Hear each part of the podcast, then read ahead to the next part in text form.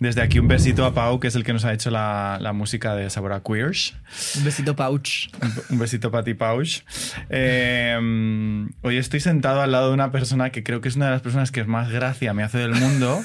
O sea, he vivido contigo momentos que creo que recuerdo en mi top five, podría decir, de momentos en los que más me he reído en mi vida. ¿Te acuerdas de cinco momentos? La verdad es que no. No, porque Lo- de verdad es difícil. Yo me acuerdo a lo mejor de, ah, de uno. Lo he dicho así un poco por decir. Ella es directora, actriz, gestora cultural, eres muy multitasking, eres experta en señoras también. Eh, bienvenida, Alex de la Croix, ¿cómo estás? Ay, muchas gracias. Pues mira, muy bien, pero a la vez muy mal, ¿no? Porque ¿qué se responde cuando te dicen, ay, ¿qué tal estás? No, Ujú. no sé qué, el small talk. Pues amor, yo estoy fatal, la verdad. Hay que- llevo unos días que reivindicar el estar mal. Totalmente. Llevo un par de días yo mm, chungui, chungui mal. Tocadita. Sí, tocadita de coño. Entonces, pues, bueno, No será. Está bien para arrancar. Claro, no será por nada que tenga que ver con el tema que tratamos hoy, que es de los chasers. A ver, concretamente, concretamente no, pero No. sí que va por el mismo lado porque al final, hija mía, pues yo qué sé, la identidad es lo único que te acompaña todo el rato, menos cuando estás en tu casa en pijama que se te olvida, ¿no? Que es lo que hemos hablado antes. Sí. Pero eh, la identidad te acompaña constantemente y claro, pues hay días que tú no estás para aguantar mierda y te pasan cosas todo el rato.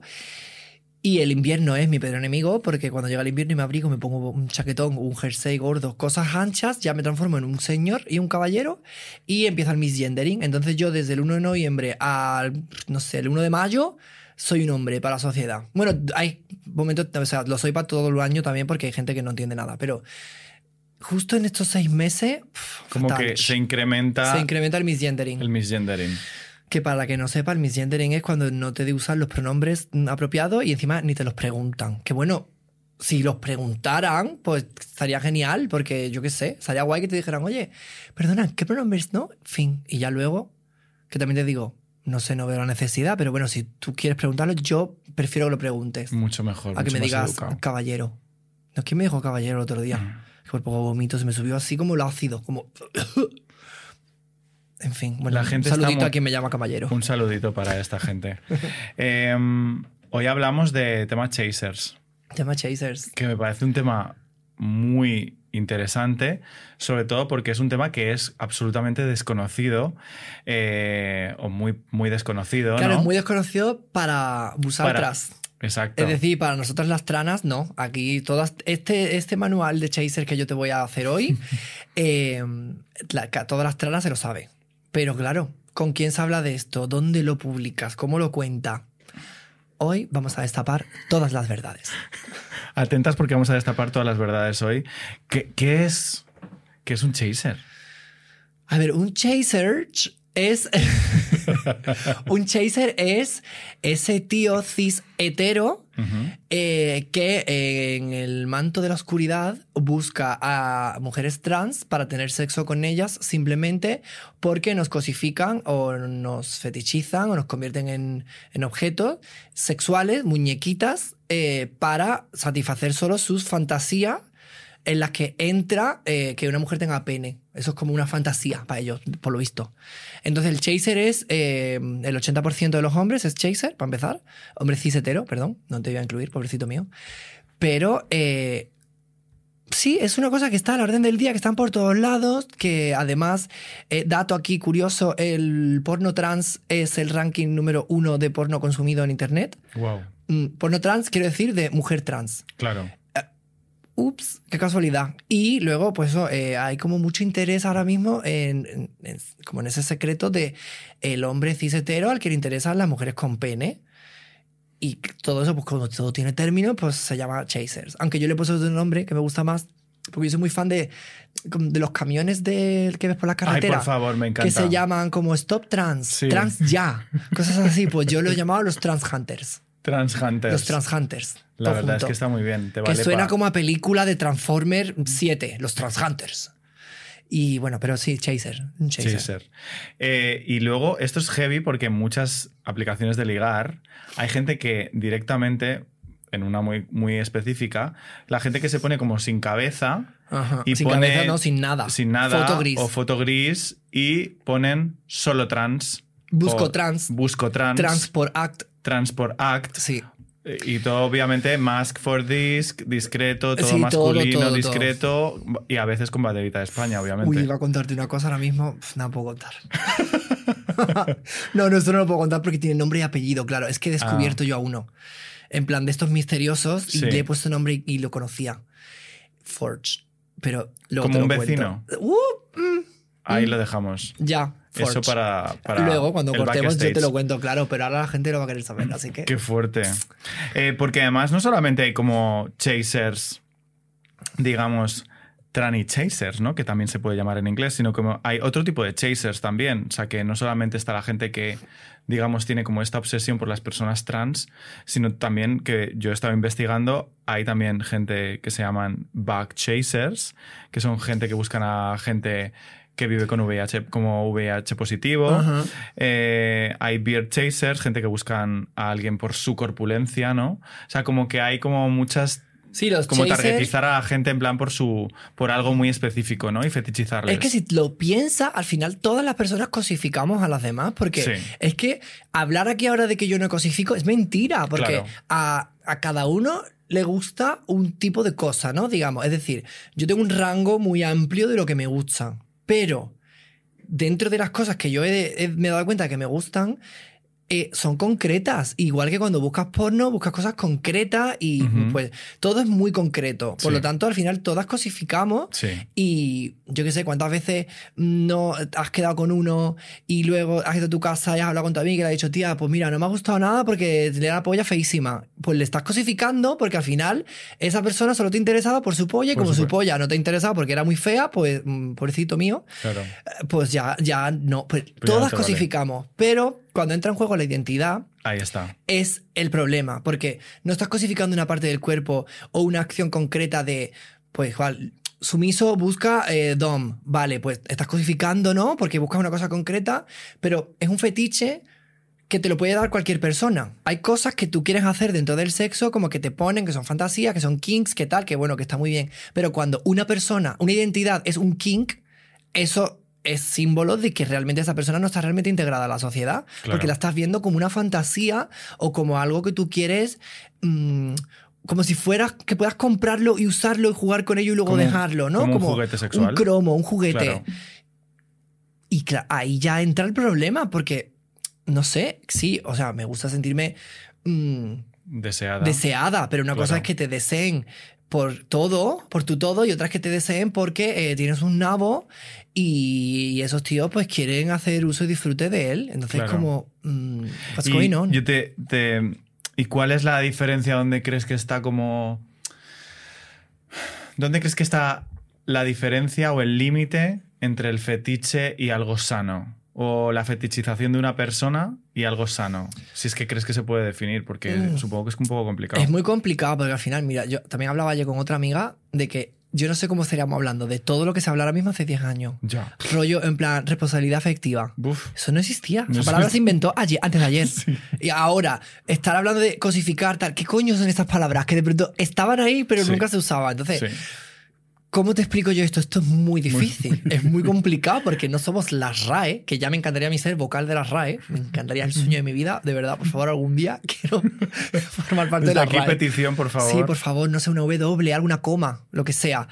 Pero la, bueno, la arroba, ¿no? Que es como inclusiva. La arroba está muy La guay. arro- y la palabra arroba, que es y preciosa. la X también no está mal, ¿no? A mí me no, gusta. porque X son muchas cosas. Son muchas, X demasiadas. son mu- sí, demasiada información con la X, los X-Men, tal. No, no, amor, no soy hetero. Pero una arroba, que, ¿por qué se llama arroba algarroba? ¿Sabe? Te- Bueno, yo lo dejo ahí. Ahí lo dejamos. RAE, llamarme.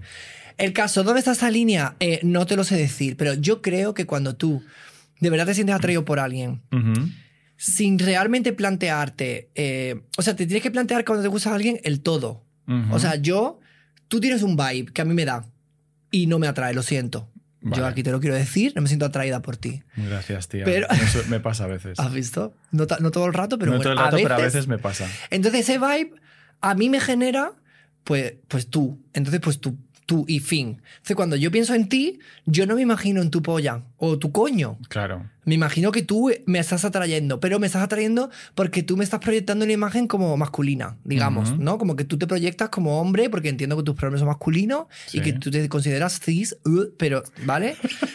Entonces, yo, eso que tú proyectas, yo lo leo y, Y si, me, ahí- y si me atrayese, pues a mí me da igual todo lo demás, ¿sabes? Claro. Porque yo diría, bueno, pues, ok, ¿no? Eres una persona que me atrae, entonces yo sé lo que me atrae y lo que no. Sí. Pero si yo solo pensara en ti, por ejemplo, en el caso contrario, porque tú fueras un hombre trans y yo solo pensara en tu coño, ya, ¿ves? Chaser, ya estás ahí cosificando, porque no te estoy viendo a ti, estoy viendo lo que tú me puedes aportar muy concretamente en un ámbito mm, sexual, Claro. Que también se puede aplicar a muchas cosas, es que es muy complicado. Supongo que es complicado porque a mí, por ejemplo, siendo súper honesto, que antes te lo decía, me pasa que estoy en un momento en el que es verdad que creo que... Eres lesbiana. Tengo que confesar. Wow. Eh, como que estoy en un momento en el que, por ejemplo, eh, he tenido... em, bueno, he conocido a varias personas que son chicos trans, eh, pero yo, por ejemplo, nunca he tenido nada con un chico trans. Entonces, eh, puedo entender o me, me cuesta lidiar con esta situación a veces porque no quiero molestar a nadie, no quiero hacer sentir mal a nadie y a la vez soy un in- inexperto en el sentido de que no he tenido nada con un chico trans.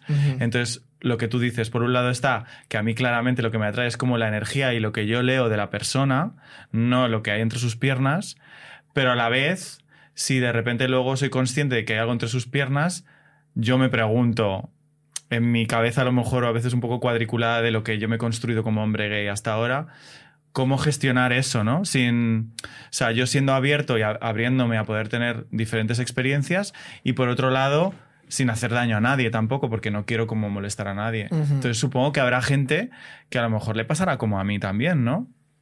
Es que al final tú te construyes un poco por lo que te dicen que tú eres. Me Es- encanta que te estoy haciendo yo terapia aquí ahora, ¿no? Es un poco terapia de repente. Pero tú te construyes por lo que a ti te han dicho que tú eres. Es decir, tú eres un maricón porque a ti te habrán llamado maricón de pequeño y tú te has Exacto. construido tu mariconismo que, bueno, pues tendrá relación porque si al final pues te consideras hombre cis y te usan los hombres, pues bueno, hay algo que te mari- que maricón yo creo que te encaja. Algo maricón eres, ¿no? Algo serás.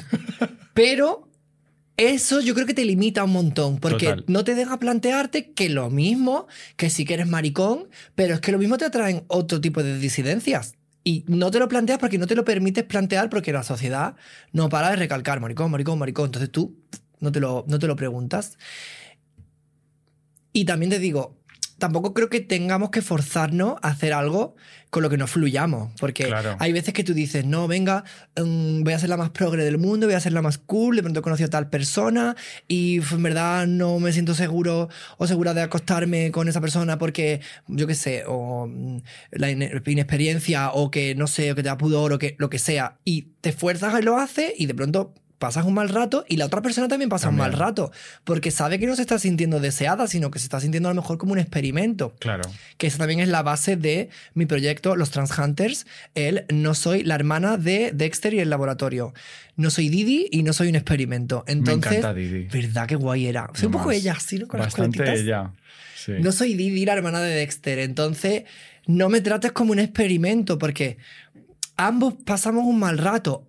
Aunque hay veces que, bueno, cuando experimentas, igual que se encontró la penicilina, pues no, pues salen cosas bien, pero es un porcentaje muy bajo. En plan, si tú estás dudando y tú de verdad estás queriendo probar, pero vas con el más que no que el que sí, nadie va a disfrutar. Entonces, mejor quédate en tu casa, Morch, hazte una paja y déjame. Porque no soy tu juguete sexual ni tu fantasía, que ahí también quiero yo llegar, porque ¿qué, ¿por qué yo? Yo entiendo que soy una fantasía, en general, ¿no? Conceptualmente hablando. Sí, a muchos niveles. Pero a muchos niveles. Niveles sobre todo señora. Pero, ¿por qué para el hombre cis-hetero una mujer con pene es una fantasía? Ya, tía. En plan. ¿qué, qué pasa con la picha? Con la duelo de sables. ¿Qué quieren? Amor, ch- chúpasela a un compañero tuyo del voleibol en el instituto como hemos hecho todo el mundo. No me vengas ahora aquí a, "Ah, no, los nabos, es que... A ver, ¿qué quieres? ¿No? Que también te digo, no estoy llamando maricón a los chasers, que ese es otro tema. Que mi madre me preguntó el otro día también. Sí. Mi madre aquí entra, de pronto entra mi madre en directo, en el podcast. Me dice mi madre, muy pudorosa, oye, bueno, ¿y tú ahora ahora. ¿no? Ahora. Como ahora. A día de hoy, a día de hoy. Actualmente. Actualmente. actually, eh, tú los tíos que tú conoces. Y digo, mamá son heteros. Es quiero decir, o sea, ella quiso de empleo como no sí, llegar. como en plan. Porque ella me ha conocido toda mi vida, claro, pero me ha conocido un novio en mi época eh, lesbianorra, cuando yo iba de marcha, que bueno, no sé si yo he ido de eso alguna vez, Uf, se me ha subido el vómito, pero es que yo tengo, tengo un rechazo a la masculinidad fuerte. ¿eh? Fuerte. Sí, ahí tengo yo que trabajar también, masculinidad propia, personal.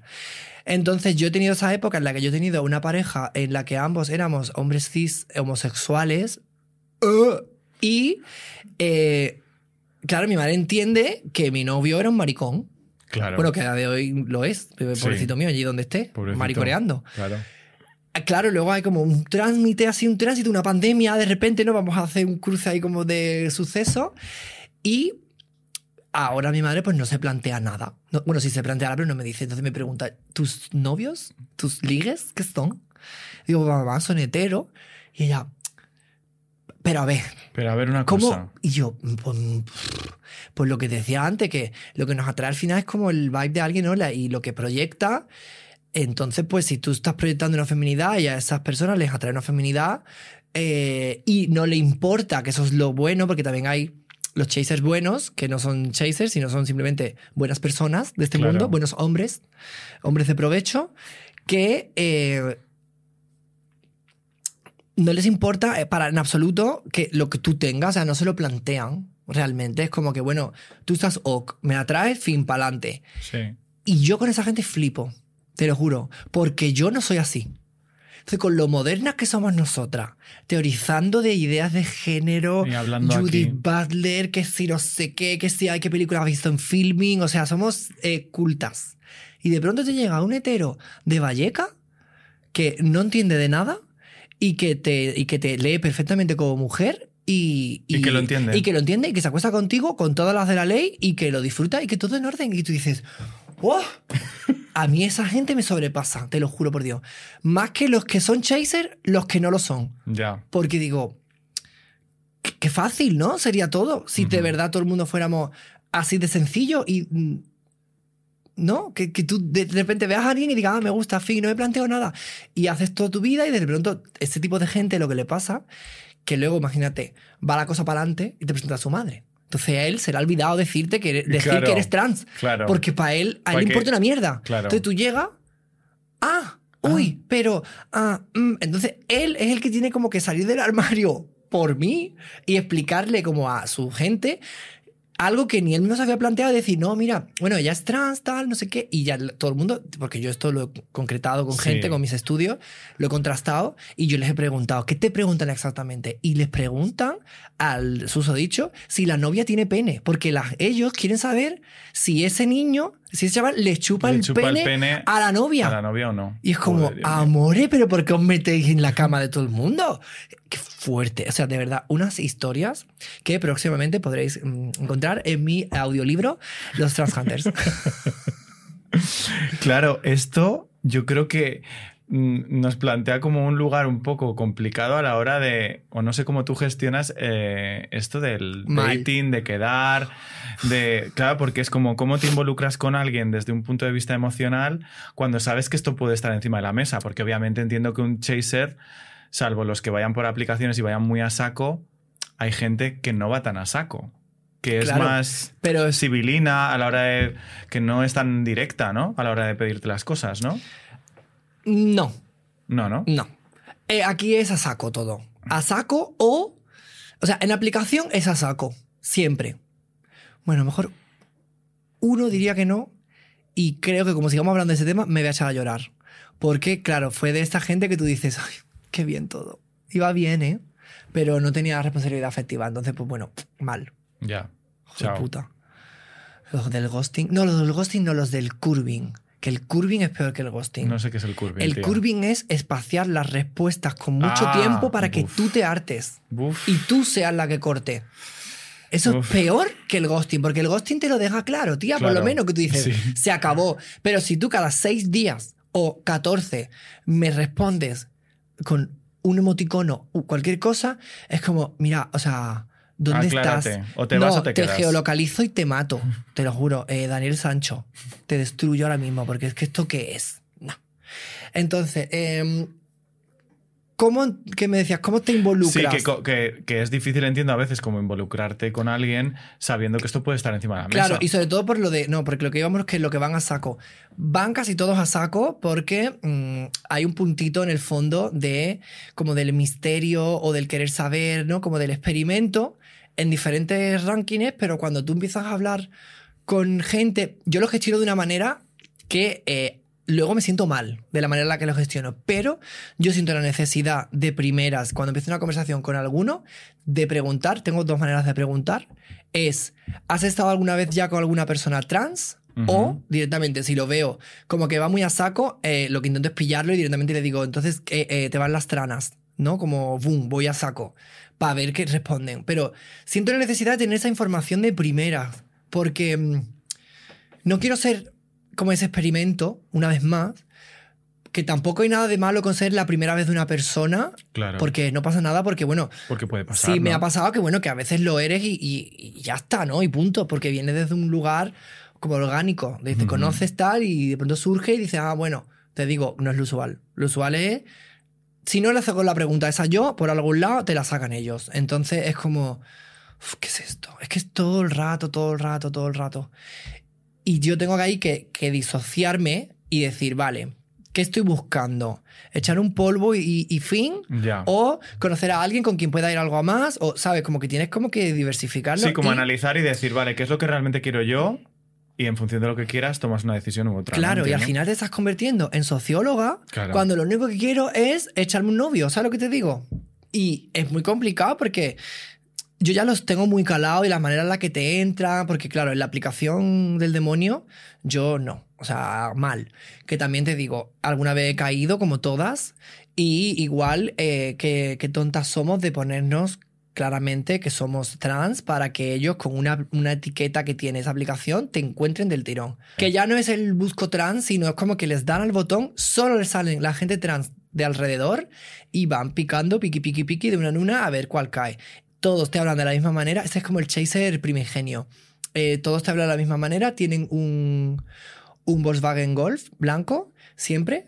Eh, llevan un Apple Watch, viven en el viso o por el pardo, por ahí arriba, ¿sabes? Tienen novia, la mayoría de las veces, tienen una novia que se llama Marta o Sara. Y como mucho van al cine a ver una película de Transformers, qué casualidad, Transformers, de vez en cuando. Y esa, son, gente empieza con nunca lo ha hecho, es su primera vez, tengo novia, discreción, tal, no sé qué. Y de pronto, pues hija, a lo mejor el niño está buenísimo y dices tú, amor, Tengo una tarde tonta. tengo una tarde tonta. Digo, venga, ven. Total, que quedas y siempre es igual. Ese niño llega, igual con su Apple Watch, que no se lo quita. No sé qué le pasa a estos niños con los Apple Watch, que pesado todo el rato como viendo las notificaciones y apagándolas así. Uh, me pone nerviosísimo. Ay, qué pesado, eso. te están metiendo y están como. ah, Ay, Ay, cállate. Total, que ese tío mm, llega, hace como que no sabe, pero boom, directo a chupártela. Loco, perdido y además lo hacen increíble. O sea que, mm, cariño, a la cárcel vas a venir a robar. No, el primer día no eres, Eh, cariño. No, ni, ni el último. Entonces esa gente sabe a lo que viene. Tú al final te estás dando cuenta, pero como estás en el meollo y encima estás cachando, pues te regalas, te entregas, te abandonas, haces todo y luego, uy, que me tengo que ir, que tengo que ir al corte inglés a recoger un regalo para mi hermana que mañana se gradúa. Siempre. Una hermana se gradúa mañana. Y se van. Entonces, bajando por las escaleras, bloqueada. Y desaparecen de tu vida. ¡Fum! Adiós. Y ese es el chaser primigenio. Entonces, después de tres, cuatro, cinco veces, pues dices tú, amor, me siento utilizada. Como, mm, ¿esto qué es? Eso es como el proceso de ir aprendiendo cómo relacionarte, porque claro, a mí no me han dado un manual de cómo ser trans. Yo sí le voy a dar un manual a las niñas del futuro, pero aquí a mí no me lo ha dado nadie. Lo más guay de todo es cuando te juntas con otras amigas tranas yo qué sé, imagínate, en unas copillas antes de irte de fiesta y hay otras amigas tranas de las amigas de las amigas. Entonces de pronto te ves como con 11 tranas sentadas en un sofá bebiendo Malibus con piña. Todas me de risa y empiezan los temas de los chasers y te das cuenta de que todas nos hemos follado los mismos. Claro. Que son los mismos tíos, los mismos. Cada uno con un nombre, porque a veces te dicen que se llaman Dani, a veces se llaman Pablo, Marcos. Pero es el mismo, porque claro, amores, ellos a lo mejor fotos de cara no pasan, pero fotos de nabo sí. Y yo me he visto en alguna situación comparando nabo con otras dos Y y, decir, diciendo, mira, ve este pliegue de aquí, Es este pliegue de aquí, este es el mismo nabo. ¿Verdad? Este no. A que gemía raro. A que no sé, no sé cuánto. Y es como, amor, es que encima. Ellos encima tienen como el poder ahora mismo. Ellos están. Yo a veces me siento eso como regalar. ¿No? Le estamos haciendo un regalo. Se están llevando. Estos gilipollas de mierda que encima votan a Vox. Se están llevando el regalo de llevarse estas muñecas a la cama. Y es como, amor, aquí hay que poner ya que eh, poner límite, límites. sí. Que básicamente yo creo que el límite perfecto es que todas nosotras tranas nos liemos entre nosotras y fin. Y fin. Y ya está. Y ahí ya Porque yo creo que ahí ya, ya, ahí yo, ahí vamos a solucionar muchas cosas. Y aparte, hay un, hay todo un. O sea, hay todo un precio a pagar después de lo que tú dices, ¿no? Por ejemplo, de que alguien tengas esta- este encuentro y salga y te bloquee.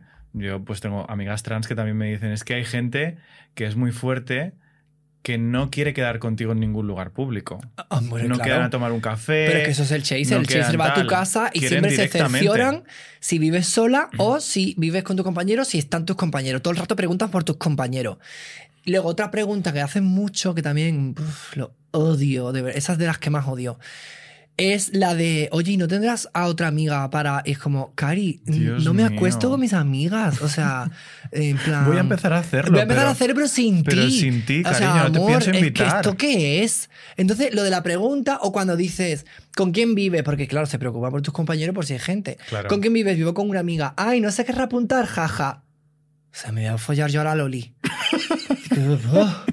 oh, Dios mío, mi amiga ya de hace 10 años. ve- Uy, uy, uy, con la Loli acostada yo. No, no, me puedo más, no puedo más, no puedo más. Y cuando alguna vez ha surgido, imagínate que alguna otra amiga trana me ha dicho, ah, mira, amor, me estoy follando a ese pedazo de tío y mm, que quiero hacer un trío tal, no sé qué, ¿te apuntas? Y de repente digo, uh, qué hot. Pues no, no quiero. Porque de nuevo, le estamos regalando a ese hombre, do- ya que doble fantasía, no me da la gana. Yo estoy ahora ya como recelada, estoy enfadada, no quiero. Y a lo mejor el niño está divino y... Pero no me apetece No hacerme apetece. yo montarme ese, ese baile. Claro, porque eh, es verdad que la gente queer vivimos siempre desde jóvenes en general, todos de una forma o de otra. Tú vienes de un matriarcado y cada uno, luego tenemos como nuestros, nuestros pasados y nuestras movidas en las que nos han pasado cosas. Eh, pero es verdad que hemos muchas veces trabajado y tenido muchos problemas con el tema de autoestima, ¿no? Porque como nos han machacado tanto, cuando luego creces es como difícil al menos yo estoy en ese proceso, ¿no? De encontrar qué es lo que para mí es importante y lo que yo necesito y cómo expresarlo afuera, ¿no? Y supongo que en casos como lo que tú comentas es difícil ver cómo, cómo cuando alguien te, val- te valida tanto por algo que a ti no te hace sentir bien, ¿dónde marcas el límite o cómo, o sea, cómo lo gestionas? No me estoy explicando bien. Sí, no, pero te entiendo. Sé por dónde vas, como que de, la salud mental, ¿no? De qué manera la, orga- la organizo Claro, cómo la para yo llevar esto bien. Porque Sí, al final. Y cómo ponerle no límites a, a personas que, que sabes Que- que, no te van a que venir te hacen bien, daño. ¿no? Que te hacen daño. Es que las primeras veces, como te decía antes, pues eso, tú. A mí lo que me da coraje de que la queeredad y la otredad sea aprender a base de palos. Es decir, que yo a base de trauma sea como yo me estoy construyendo mi personalidad. No me da la gana, no me da la gana. Yo quiero que me traten bien y que me enseñen bien, que tú me sientes y me digas, mira, esto es así. Entonces, ¿lo acepto o no? Sin embargo, no, yo he tenido que aprender todo esto dándome eh, palo, como por ejemplo que un tío te bloquee y de pronto pues tú te sientas como una mierda, Una mierda. porque dices, a ver, yo qué sé, tampoco a lo mejor te querías casar con él, pero de repente te ha caído bien y mm, habéis follado guay y dices, bueno, pues lo mismo de la semana que viene le digo de tomar un café y yo qué sé, y me lo follo otra vez, ¿sabes? Exacto. Pero bueno, pero mm, hacer algo más, no sé, lo que se llaman citas, que yo llevo sin tener una cita, no sé lo que es tener una cita, o sea, te lo juro por Dios, porque como al final va a lo que va todo el tema, yo ya prefiero saltarme el paso de la cita, porque ¿qué me va a contar a mí? ¿Qué me va a contar a mí un niñato con estas características sentado delante mía, con este cerebro que yo tengo, que otra cosa no? Pero claro, yo la cabeza millón, 90.000 pensamientos por segundo. Yo, ¿esto cómo va a compaginarse con una persona que ha sido premiado toda su vida por todos sus logros y por todas las cosas que ha hecho, que vive como en un algodoncito y que su única preocupación es si va a aprobar ahora el TFG de ADE? O sea, amor, ¿qué quieres que hable yo contigo? Entonces, a la respuesta de mi madre de eh, con quién te acuestas, ¿no? Ahora, en esta época de tu vida, es como, lamentablemente, con heteros. Porque, Cari, yo, el hecho de tener, o sea, buscar, no buscar, pertenecer un poco más a esta trans barra normatividad de, bueno, se te acepta, se te lee como mujer, entre comillas, porque todo el rato subo mi gendering, pero bueno, Sí. El estar en ese lado, ¿no? Como de decir, vale, ya has pasado el lado en el que, eh, que la mayoría de la gente ya te ve y te lee como mujer y bueno, y en fin, que ya va mejor la cosa. Que ya- también hay que dar mensaje positivo. Sí, que no al- totalmente que no todo es no malo. todo es chungo. porque al principio todo va mal, pero luego pasan un par de años y ya tu familia, ya los pronombres, todo bien, ya va mejor la cosa, ya te cambias el DNI y ya todo mejora. Entonces yo ahora estoy en la época de la que ya todo ha mejorado. Sí. Entonces, en ese momento de, de estar como bien, ¿cómo gestionas que pues los tíos te sigan haciendo pues estas mierdas? ¿Sabes? ¿Cómo lo gestionas? Porque tú ya estás como ok, ¿no? Y tú ya tu salud mental la has puesto en un sitio y tú ya te encuentras como bien, te aceptas, te asumes todo. Y luego llega esta gente que te desestabiliza porque, no sé, a veces no quieres tener simplemente un eso o echar un polvo. Y el hecho de pertenecer a, a este lado, ¿no? De esta normatividad hace que como acercarte más a la heteronormatividad, redundando. Pero con los tíos que quedo, como al ser todos heteros, Ya. yo he abandonado el lado queer. Quiero decir, bueno, la vida me ha obligado a abandonar el lado queer. Entonces yo echo de menos lo queer en cuanto a sexo, a- afección. Claro. Lo echo de menos porque no es lo mismo, es otro código. O sea, no es igual.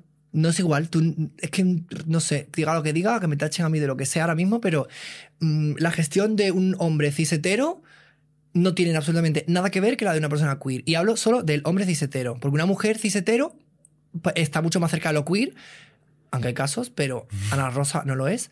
Pero está más cerca de lo queer que, eh, que un tío cis-hetero que no le ha pasado nada en su vida, que todo es perfecto, un, todo... apla- un aplauso constante a Claro, todo lo entonces que hace. yo ahora tener que socializar con esa gente, pues no me gusta, no me gusta. Porque yo, ¿de qué hablo contigo? De fútbol, no quiero. Yo quiero hablar, pues, de RuPaul, ¿sabes? Yo qué sé, hay días que me apetece hablar de mierdas queer y que me encanta, porque al final es mi, es mi cultura y yo la abrazo y me, y me vuelve loca. Entonces, ¿con quién hablo yo de esto? Sí, con mis amigues, pero de una manera emocionalmente acercándose a lo sexual, ¡pum! esfumada. Entonces, eso a mí me está costando ahora mismo. El decir que yo tenga crash con amigos maricones y digas, claro, es que a mí me atrae esta persona ahora mismo porque por dentro y por fuera me aporta, pero yo no le aporto, quiero decir, en ese ámbito. En ese ámbito. Y eso también es duro, darte cuenta de que ahora los que a ti te gustan te dejan de gustar. Que luego están las otras que llevan toda su vida queriendo estar con heteruzos, eh, con niñatos de barriada y con, que perfecto. Pero yo no soy esa, me he dado cuenta. Y ahí, eso ya es el clic que yo digo, uff, me hace daño. Por eso te he dicho cuando antes que he conocido a uno que todo era como bien, que dije, joder, esto está bien. Pum, ¿te ha, te ha escrito a ti? Porque a mí no me ha escrito más. Una mierda de gente. Y también te digo que llevemos aquí una hora ahora mismo hablando encima de ellos, con lo que vale mi tiempo. Forge. Ya, tía, pero ¿no crees que hay un poco como de que te sientes obligada a este activismo?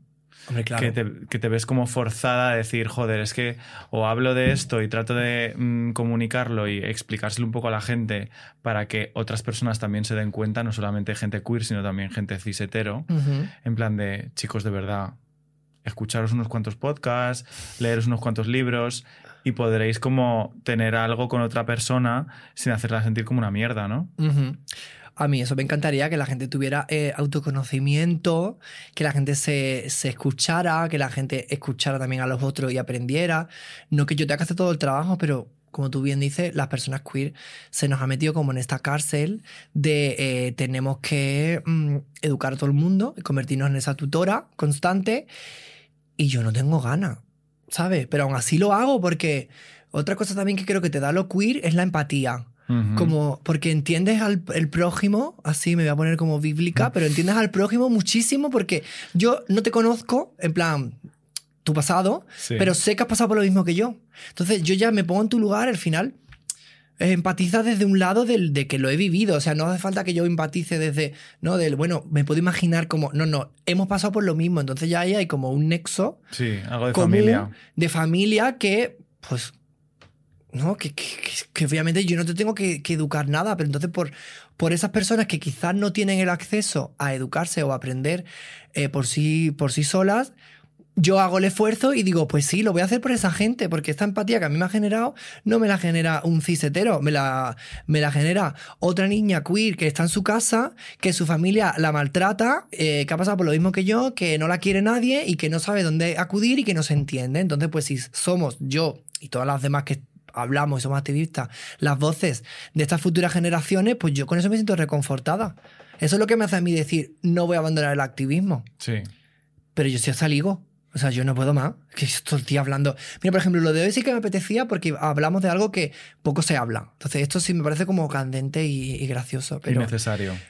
De, de, pronto ahora a, a, ir a un podcast que fui el otro día a, a hablar de ¿Qué es la identidad de género? Uf, ¿O Dios qué es mío. el género? Como, amor, mira, ¿dónde está el botón?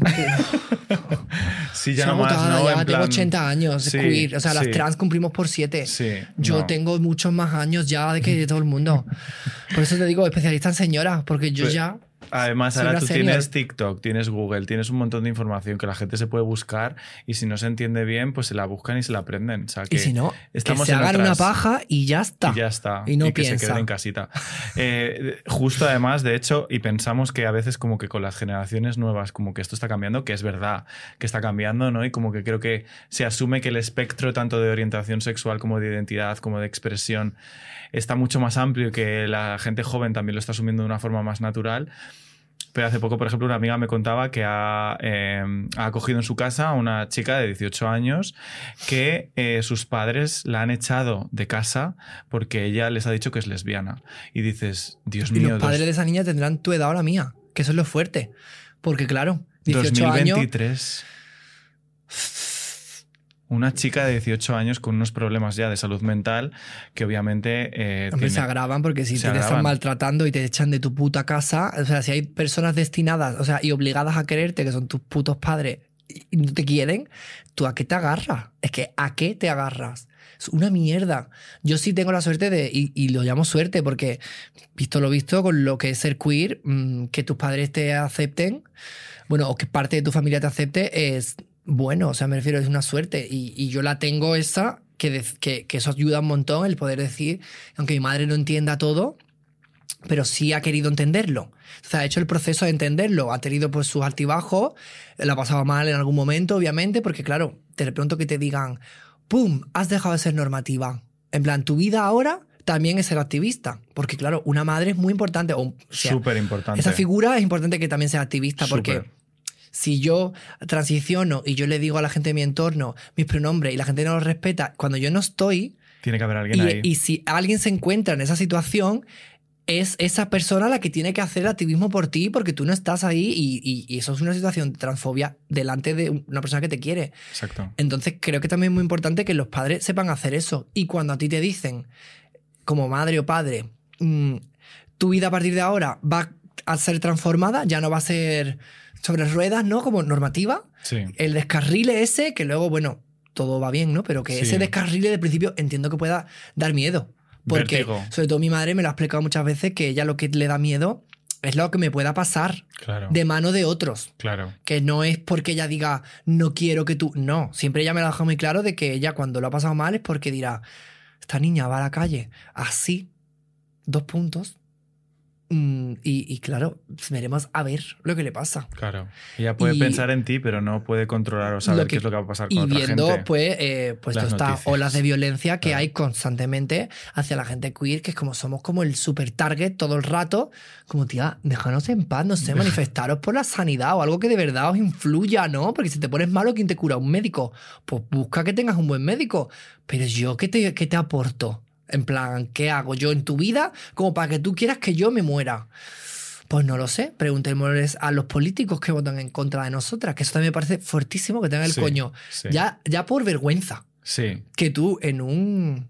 En el Congreso de los Diputados, que tú tengas el coño de votar en contra a cosas del progreso de, de la- de la- de los derechos humanos de las personas trans. Y, Y tú que- digas, no. No, tú no. eh, tú no, pero ¿esto tú qué no es? existes, tú no vales. es que yo no creo que por esto. vergüenza, aunque lo piensen, porque obviamente Oye, cada uno. la gente, pues hay gente que es mala y lo piensa. Efectivamente. Yo creo que por vergüenza tú tendrías que decir, sí, sí, te voy a apoyar. No, porque como, como vas a ir tú a decirle a alguien... Es que ahora mismo, si esto lo aplicásemos, bueno, sí, no, si se aplica igual al racismo, es que al final es como, funciona de la misma manera. Es como tú no, porque eres persona migrante.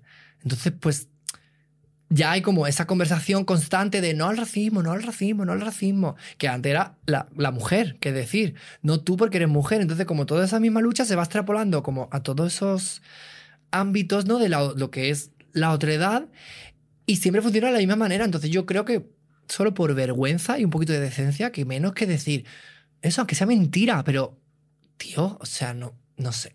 Lo Ay, bueno de esto es que cuando lo dicen, por lo menos van con la verdad por delante y ya tú dices, vale, entonces Vale, voy- tú, tú ya, mal. Ya sé, ya sé de qué palo vas. Eso es lo único bueno, que tú, Sí. tú ya detectas, pero vamos, que aunque digan que no, también sé de- yo sé detectarlos, obviamente. Todos tenemos el chip este. Investigadora privada, Oh. detective. Eh, ¿Qué crees que podemos hacer? No sé, en plan. Para que esto mejore, tía. ¿Qué hacemos? ¿Qué podemos hacer? No sé. Pues mira, tal y como yo estoy hoy, Sí. de ánimo, suicidio colectivo. Entonces, como sé que no es una opción, porque no, está mal, no, que se suiciden ellos, eh, entonces yo creo que hay que seguir así, como hablando y contándolo y pues ocupando espacio eh, pues en todas partes para, pues yo qué sé, para contar.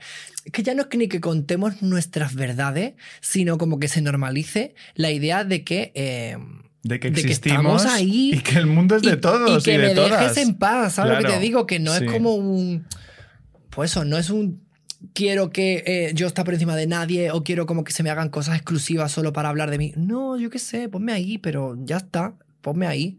No me bloquees las entradas de todos los sitios. Sí, yo creo que eh, escuché eh, a Bob Pop hace un tiempo decir algo que me parecía súper interesante, que es como que desde el activismo queer ha cambiado un poco esta idea de como pedir permiso y pedir como cosas a ya exigirlo como uno más. Ujú, Porque todos los que eh, existimos en este mundo somos parte de él. ujú. Eh, no hay mejores personas ni peores personas y que al final el mundo también es nuestro, con lo cual, si esto es mío también, cariño, te guste o no te guste, yo estoy aquí. Claro, es que lo del pedir permiso... Es que no tengo que pedir y también permiso. el otro día eh, veía un TikTok de un chico. No, TikTok o Instagram, bueno, da igual, es que yo soy una madre y yo ya me lío. No, yo no uso TikTok, ¿eh? No consumo TikTok, fíjate. ¿No? No, no entro. No sé, no me gusta. No te, no te ha enganchado. Mejor que no te No, enganche, tía. no, no. Veo a veces así lo que me sale en Instagram, pero vamos, raro. Total, que vi una cosa de, de un chico que se llama Bruno, que es un Ah, chico trans, que el sí. otro día hablaba de el que te aplaudan, bueno, que aplaudan a tu pareja por tener el coraje y la valentía de tener un novio o una novia trans, ¿no? Y es como, Dios mío. Cari, que te aplaudan, o sea, ¿por qué, no? O sea, yo que soy entonces ahora un premio, o sea, ¿en qué me estoy convirtiendo? Siempre soy algo, nunca soy una persona, soy de todo menos una persona. Como lo que te decía antes, ¿no? De estar tú con ese niño de Valleca y que de pronto te presenta a tus padres y que hagan todas esas preguntas y que haya alguno que te diga, hostia, tío, pues ole tu huevo, ¿no? Porque vaya, qué bien, qué bien, no, no, qué guay, qué guay. Es como... Y tú ahí en una esquina como así. ¿no? Mirando, diciendo... como no, no sé, como no supengo, wakarimasen, onegaishimasu. No, me pongo a hablar ya en japonés porque no sé que soy, soy extranjera. Ah, no sé, amor. De verdad, aquí está, se ríen de fondo. Aquí Pero, se ríen, amor, claro. reíros porque esto es para llorar, la verdad. Es que es para llorar. Es para llorar. Hoy estamos un poco para llorar. De, quería preguntarte, porque tú y yo, o sea, yo tengo como mucha fascinación contigo, para terminar con una nota bonita, eh, con las señoras, y qué bien explicas tú las señoras, las señoras del mundo, sus estéticas y todo. Las señoras del mundo. Muy fan. Eh, ¿Alguna señora que hayas descubierto últimamente que yo aún no conozca? A ver, es que conoces todas. Lo único que hay que Claro. ponerle nombre. Hay que ponerle un No nombre. sé, creo que estoy muy ahora con las señoras pera. ¿Sabes? Tú imagínate una pera con pierna. Cuando una, una mujer ya se pone así, con el cuerpo de pera y las piernecitas como muy canijas. Como una gallinita. Sí, y con el cuerpecito de pera y siempre peladitas cortas y se llaman como con nombres que acaban en i, como Conchi, Merchi, Paqui. Ellas siempre son la, la mujer pera. Y, y ahora, claro, veo mucho porque veo que en mi familia ya están mi- mis tías y las aledañas transformándose en las mujeres pera. Ya están avanzando ahí al. Es que es una pera, porque es como poquito de aquí, luego se ponen así como gordotas raras, pero el culo se te mete para adentro porque lo pierden. Es como que no hay culo. Mira, señoras peras con un legging, yo me vuelvo loca. Porque es como que no sabes si están del derecho o del revés. No sabes para dónde están mirando. ¿Sabes? Como que el cuerpo se les ha hecho ya una cosa. Qué lástima que la menopausia lo que hacen. Pues la señora Pera, Merchi, la señora Pera y peladito cortito de esas peluquitas que yo me pongo. Es que si tuviera un papel te la dibujaba. Ay, por favor. Pero la- ese, ese concepto, porque la que te ti está la del bambito, ¿no? Está la de Francia, la del moño aquí, que es como así, ¿no? con Que se- el moñito pequeñito. con el moñito muy sol- chiquitito y todo soltito, suelto. Que es como, ¿cómo se hace eso? En plan, es físicamente imposible. Sí, sí, como con una horquilla se pongan eso. ahí. Es que, claro, también te digo, a lo mejor que no se lavan la cabeza Puede ser. y ya eso ya tiene vida propia. Pero, no sé, ahora también me he de Japón. Japón hay muchas señoras. En Japón es la señora sport. Porque la señora de Japón no parece una señora, porque allí la gente no envejece. Claro. Allí no, son, no hay vieja. Entonces, de pronto, desde los 40 a los 80 están igual. Y van como cómodas. Como muy cómodas ellas. Siempre legging, comparte legging como la señora Pera, pero como bambas. ¿Sabes? Lleva como zapatillas de deporte. cómoda cómoda, cómoda, cómoda siempre. Ahora te enseño yo un Instagram también de un chiquillo que es Hafu, que Hafu significa mm, que eres mitad y mitad, Ajá. japonés con algo. Ajá. Y el chiquillo está ahora allí y él le entrevista a la gente. Y el otro día cogió a una por la calle, que era una señora de esa sport, tan guay, que tendría a lo mejor 90 años, y le preguntaba, ¿tú cómo haces para estar joven? No, como, bueno, para estar con vitalidad y tal, no sé qué. Y claro, te cuentan, hay una se ponen a filosofar la señora. Y dices tú, madre mía, ojalá aquí, Ojalá. ojalá aquí. Ojalá. Que no te he contado Transhunters. Bueno, por eso que quiero cerrar con, cerramos la con nota eso. positiva de que eh, lo bonito que tenemos los artistas, que yo creo que está muy guay, es que podemos transformar todas estas cosas tan jodidas que a veces nos pasan En dinero. en dinerinchis, como dice. Shakira, obviamente. Las mujeres no lloran, las mujeres facturan. Shakira, pues que pague Hacienda, guapa. Esa. Un besito para Shakira, Besitos. para Hacienda. Sí. Eh, para el rey que también debe. Exacto. Para todos los que deben, todos los morosos, por favor, un besito. un Yo bi- debo, un porque debo este mes, creo. Porque hasta que no me cobren el autónomo el día 28, debo. Ah, todavía debes. Claro, llevo dos días Claro, debiendo. Dos días debiendo. es que aquí no se puede. En este sistema, sistema capitalista debemos sin parar, Qué chica. amargada, Morch. Pues eso, que como convertimos toda nuestra movida en capitalismo, ¿cuál va a ser tu siguiente proyecto capitalista maravilloso, Pues a ver, fantástico? yo he optado por capitalizar mi vida porque no me ha quedado otra, la verdad. No me apetecía capitalizar eh, mi cuerpo de manera sexual, como muchas otras personas trans se ven obligadas, la verdad, ¿no? Saquemos el tema del trabajo sexual, que al final está ahí constantemente y...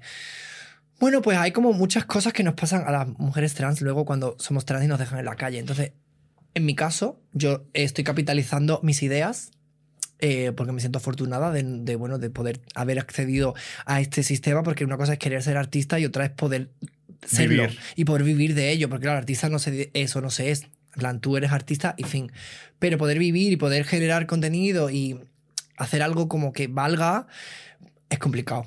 Entonces, eh, ahora mismo yo he transformado toda esta información que yo a lo largo de los años he ido recopilando en textos, en audios, en conversaciones con amigas, todo, que es los Trans Hunters, que es básicamente como un, como un diccionario, un glosario de los trans hunters, de cómo funciona, cómo actúan, cómo las mujeres trans nos vemos cosificadas constantemente. Y acabo de rodar una cosita muy divertida, la verdad. Yo he visto algo y... Has visto un par de frames, Forge. Forge. Y, y acabo de rodar como una cosita en la que quiero, pues eso, mostrar públicamente a- al mundo lo que es un chaser, eh, lo que nos hacen, pero tratado desde lo que es la comedia, porque creo que mm, no necesito hacer un drama, ¿sabes? De, de esto. Sí que hay algún par de referentes que yo he visto así, como de cómo que se gestiona un chaser, ¿no? Como por ejemplo el mm, Jacob Elordi este con, Sí. con en, en- en Euforia, porque eso Sí, es un chaser es en, un chaser de manual. eh, pues ese es un buen chaser, ¿vale? Pues como un ejemplo claro. O como por ejemplo en. En Pose, cuando. ya, sí, con Electra. Indie Amor. Ah, no, ah, la otra, la. Electra. Electra Sí. Abundance, el Sugar Daddy la deja porque ella se hace la Ah, vaginoplastia, se hace la- entonces ya no es- le gusta. Porque verdad. resumen, ¿qué quieren los hombres hetero? Pene. Toma. Yo te lo doy. No, pasa nada.